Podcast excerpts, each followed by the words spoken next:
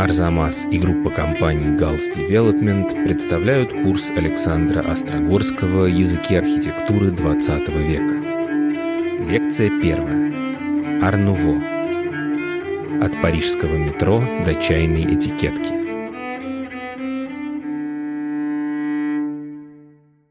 В современных архитектуре, дизайне и моде, почти во всем, что нас окружает сегодня, большинство идей было придумано в первой половине и в середине 20 века.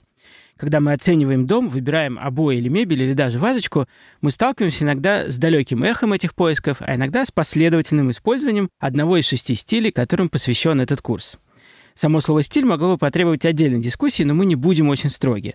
В каждой лекции мы поговорим о том, что вдохновляло архитекторов и дизайнеров, почему их идеи имели успех у публики и о чем нам сегодня говорят линии, объемы, цветовые решения и детали.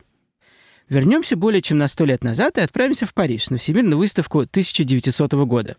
Такие выставки проходили регулярно на протяжении всего XIX века в разных странах. На них выставляли передовые технологии искусства, свои павильоны строили и государства, и отдельные компании, и предприниматели. К Парижской выставке 1900 года были построены грандиозные павильоны Гран-Пале и Пти-Пале, которые стоят и сейчас, а также многое другое, что не сохранилось, в том числе и большой глобус высотой с многоэтажный дом у подножия Эйфелевой башни. Выставку посетили 50 миллионов человек, и кроме архитектуры и предметов быта, они могли видеть выдающиеся достижения технологического прогресса. Электрический поезд на поднятых на эстакаде железнодорожных путях, колесо обозрения высотой больше 100 метров, а также кинематограф. В павильонах, кроме техники, посетители ждали и многочисленные предметы современного дизайна. Темой выставки был взгляд на уходящий век, и архитекторы и кураторы с удовольствием предавались ностальгии. Ведь XIX век был полон событий и открытий, было что вспомнить. Главные здания были выполнены в актуальном тогда стиле бозар, составленном из фрагментов Ренессанса, барокко и классицизма. При этом, чтобы их построить, были использованы самые новые технологии, в первую очередь металлические конструкции, которые поддерживали высокие стеклянные своды этих дворцов. Российский павильон, спроектированный петербургским архитектором Робертом Фридрихом Мельцером, вообще напоминал древнерусский Кремль. На протяжении десятилетий наша страна представляла себя на международных выставках в образах русской старины к удовольствию европейской публики и неудовольствию прогрессивной критики в России. С предметами быта, выставленными в павильонах, происходило то же самое. Многие современные вещи, от посуды до электрического лифта, от платья до кареты трамвая, тоже выглядели так, как если бы их сделали сто лет назад. Возникал странный эффект. В павильонах с исторической архитектурой были установлены суперсовременные машины, а вещи, произведенные на заводах и фабриках, выглядели так, как будто их сделали ремесленники. Это странное соединение устремленности и в прошлое, и в будущее было характерно для всего XIX века. Комментируя еще выставку 1851 года, критик Готфрид Земпер заметил, что современная промышленность научилась массово производить многие предметы обихода, она помогает архитекторам возводить крупные здания, но остается скрыта от наших глаз эстетикой прошлых веков. Вещи, сделанные на заводах и фабриках, выглядят как предметы, произведенные вручную сто лет назад. Металлические конструкции скрываются под толстым слоем штукатурки, имитирующим классические колонны. Надо найти такой эстетический язык, который отвечает новым технологиям, писал Земпер, потому что у каждого времени должен быть свой язык. С Земпером были согласны очень и очень многие. Английский критик, идеолог эстетического движения и вдохновитель группы искусств и ремесел Джон Рёскин прямо говорил, что в архитектуре и ремесле есть правда и ложь. С его точки зрения было просто аморально с помощью штукатурки имитировать мрамор и производить на мануфактуре мебель, которая подражает средневековым образцам. Правда, сам он как раз больше любил средние века и готику. Французский архитектор Виоле Ледюк, который как раз прославился как знаток готики и реставратор собора Парижской Богоматери, был одним из самых жестких критиков такой архитектуры, которая торжествовала на Всемирной выставке. Правда, он умер за 20 лет до нее. Он называл здания в стиле базар бледными подделками, беспорядочными грудами реминисценций. Упрекал архитектора в том, что избыток деталей скрывает бедность замысла и отсутствие идей. При этом, замечал он, получается здание неудобное для публики, которое даже плохо построено. Здание, ничего не говорящее ни уму, ни сердцу, огромные расходы, которые нас удивляют, но никогда никого не трогают. Требование найти в современности ее собственную гордость высказывали и многие другие, от декадента Бадлера до коммуниста Маркса. Но новых технологий самих по себе было недостаточно для создания нового художественного языка. Нужны были и новые идеи, в середине XIX века их еще не было, а вот к концу они появились. Общее настроение этой эпохи получило когда-то имя «fin de siècle» — конец века, то есть конец эпохи, истории. и одновременно Belle Époque – прекрасная эпоха. И то, и другое было по-своему оправдано. С одной стороны, бурный рост городов. Некоторые мировые столицы выросли за сто лет в несколько раз. В них шумели заводы и фабрики, по улицам мчались трамваи и поезда, на домах появлялось все больше рекламы, было больше толкотни и суеты. Все это рождало ощущение необычайной возбужденности и нервозности. Философы, психологи, проповедники вдохновлялись этой мрачноватой картиной, чтобы погружаться в глубь человеческой души и исследовать ее самые темные стороны и потаенные мотивы. Вот несколько примеров. Одной из центральных стала идея вырождения. Цивилизация, культура, подобно больному человеку, приходит к финалу. Мир болен психически. Чезарь Ламброза известен тем, что считал, что по особенностям строения лица и анатомии можно опознавать преступников. Но это было только частным применением, его были общие идеи, что физическое и духовное развитие тесно связаны, и что человеку вредны любые отклонения от нормы, будь то преступление или произведение искусства. Одна из его книг так и называлась «Гениальность и помешательство». Его последователь Макс Нардау написал книгу «Вырождение», в которой пытался доказать, что современный образ жизни и современная культура неизбежно приводят человека на грань психического истощения. Причем проявлением этого становятся не только банальные преступления, но и политический экстремизм, декадентская поэзия, авангардная живопись и так далее. На рубеже веков выходят из печати самые первые и перевернувшие представления о психике книги Фрейда – их культурное влияние было значительным, что было связано с общим интересом образованной публики к естественным наукам. Публика в эту эпоху вообще жадно интересовалась темами изнанки души, скрытых желаний, сексуальных извращений, неконтролируемых и мощных сил, скрытых внутри нас. Абсолютно повальным было увлечение спиритизмом, верой в возможность контакта с умершими. С вызовом духов с середины XIX века экспериментировали президенты и императоры, например, Александр II. И никакие протесты ученых, например, Дмитрия Менделеева, и осуждающие окрики со стороны церкви не помогали. Возник отдельный жанр спиритической фотографии, попытки запечатлеть духа с помощью новой технологии. В начале XX века в России насчитывалось 160 спиритических кружков, а тираж журнала «Спиритуалист» достиг значительной по тем временам цифры в 30 тысяч экземпляров на фоне упадка интереса к традиционным религиозным институтам распространяется интерес к разного рода другим видам духовного и мистического опыта – теософии, антропософии, древним мифам и легендам. С другой стороны, опять же рост городов и развитие капитализма дали возможность для появления целого нового класса людей, который можно назвать буржуазией или средним классом. Как ни называй, но его важные свойства – много свободного времени, неплохое образование, отсутствие замков, дворцов и титулов. Если в начале и середине XIX века первые поколения буржуа были сосредоточены на своей деловой активности и мечтали сравняться с аристократией, то к концу века их внуки уже вовсю интересовались современным искусством и искали возможность выразить себя. К их услугам были новые предметы роскоши и магазины-пассажи, новые виды искусства, фотографии, кино, новые виды транспорта. Вот-вот начнется автомобилизация. Научные и квазинаучные, философские и эзотерические идеи подогревали их интерес к миру, его тайнам и тайнам человеческой натуры. Вот чего у них пока не было, это эстетики, которая могла бы все это объединить и которая при этом была бы новой, не заимствованной у старой аристократии у прошлых веков. Окажемся снова в Париже в 1900 году. От парадоксального соединения старого и нового, о котором я уже говорил, были избавлены некоторые небольшие павильоны, к которым устремлялась более искушенная публика. Среди них Ар Нуво Бинг, или новое искусство Бинга. По сравнению с гигантскими центральными павильонами он просто крохотный, но именно здесь были самое передовое искусство и дизайн. Владелец павильона Зигфрид Бинг, представитель большой франко-немецкой коммерческой династии. Он торговал восточными товарами, японским искусством, фарфором, гравюрами.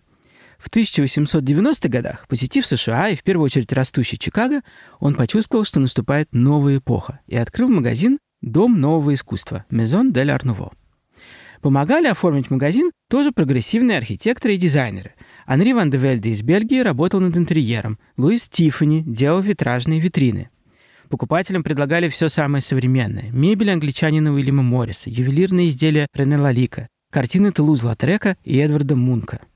Все это можно было увидеть и в павильоне Зигфрида Бинга на Всемирной выставке. Встречались похожие вещи и в других павильонах тоже, Однако именно название проекта Бинго Арнуво стало именем нового стиля во Франции. Увидеть новое искусство можно было не только на выставке, но и в городе. Вот, например, странные металлические решетки и павильоны, которые то тут, то там появляются на улицах Парижа. Своими плавными изгибами они как будто напоминают траву и даже покрашены в зеленый цвет. Иногда на кованых металлических лепестках вырастают плоды, круглые фонари. Такие же гибкие, извивающиеся буквы объясняют, что перед нами метрополитен. Входы в метро, спроектированные архитектором Эктором Гемаром, один из самых известных новых проектов Парижа в стиле Арнуво. Что в нем было интересного? Во-первых, эти объекты предназначены для масс. Они украшают людные улицы Парижа, встречают пассажиров общественного транспорта, а в 1900 году, когда было открыто метро и установлены первые павильоны Гемара, им воспользовались больше 15 миллионов человек. Во-вторых, речь идет о современных технологиях, не только само метро. Но и павильоны из металла и стекла на бетонном основании были разработаны Гемаром так, чтобы быть максимально экономичными в производстве и установке. Впрочем, компания-оператор метро все равно осталась недовольна. Что Гемар предложил этим толпам прохожих и пассажиров с эстетической точки зрения? Легкий, изящный образ и одновременно немного пугающий своей схожестью с живой природой. Не случайно Салвадор Дали позднее сказал, что станции вызывали ассоциации с погружением в подсознание. Но еще, если это растение, то мы погружаемся в подземное царство, где нас ждут то ли кроты и червяки, то ли просто ад. Горожане приняли станции с восторгом и негодованием, как и все, что делается для широкой публики. И тем не менее, по проектам Гемара было построено почти полторы сотни павильонов и небольших навесов и оград, и больше 80 сохранились до наших дней. Сегодня вместе с другими памятниками эпохи павильоны Гемара составляют лицо нового стиля.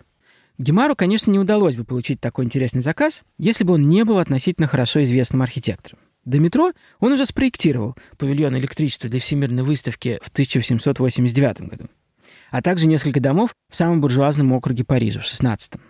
Но настоящий прорыв случился у него с проектом дома Кастель-Беранже, первым парижским зданием в стиле Арнуво. Это типичный доходный дом на 36 квартир.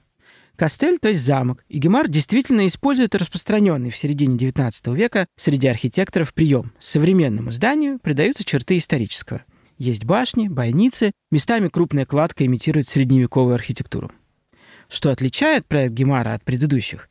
К этим историческим параллелям он добавляет много новых деталей, начиная с главного подъезда. В низкой арке, между двумя коренастыми колоннами, как будто взятыми из подземелья романского храма, он вставил легкую кованую решетку тоже с растительным мотивом. Растительность расползается дальше, по решеткам окон и балконов, каменным, металлическим и керамическим деталям. Где-то Гемар имитирует средневековые арки, в которые вставлены окна квартир.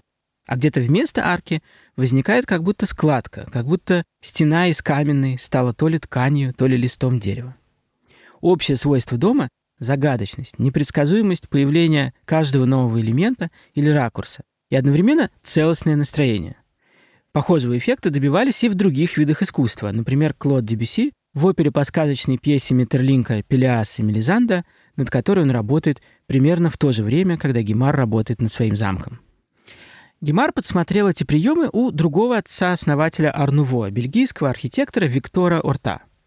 Бельгия была своего рода перекрестком европейских культур, а Брюссель — городом открытым и космополитичным. Новая культура при этом подпитывалась старинными традициями ремесла и развивающейся металлургией. В итоге концентрация памятников Арнуво в столице этой небольшой страны едва ли не выше, чем в более крупных европейских городах.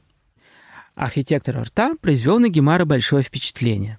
В 1893 году он как раз закончил работу над особняком Тасселя, небольшим домом для одной семьи в Брюсселе. Арта значительно смелее и радикальнее своего французского коллеги. Никаких исторических мотивов, он полностью отдается власти нового искусства, превращая с помощью росписи, керамики, металлических деталей интерьер особняка в лирическую цветочную пьесу. Но спрос на новое искусство со стороны богатых людей не мешал архитекторам мечтать о более справедливом обществе, в котором пропасть между классами не была бы такой большой. Есть сословия, чье сердце и руки не запятнаны алчностью к деньгам, заразившей нас всех, я имею в виду народ, говорил бельгийский архитектор Анри ван де Вельде в 1894 году. Художникам придется уяснить себе возникновение принципа новой этики. Он настолько могуч, что победит даже антипатию, которую мы питаем к машинам и механической работе, продолжает он. Ван де Вельде отмечает здесь еще одну особенность нового стиля, которую мы уже видели в павильонах метро Гемара. С одной стороны, Яркие образы, энергичные, напряженные, пружинистые линии соответствуют напряженному духу времени. А с другой стороны, упрощается форма, сводится к более простым элементам. А раз так, то ее проще сделать на заводе и не ошибиться, легко выпускать большими тиражами и не терять качество.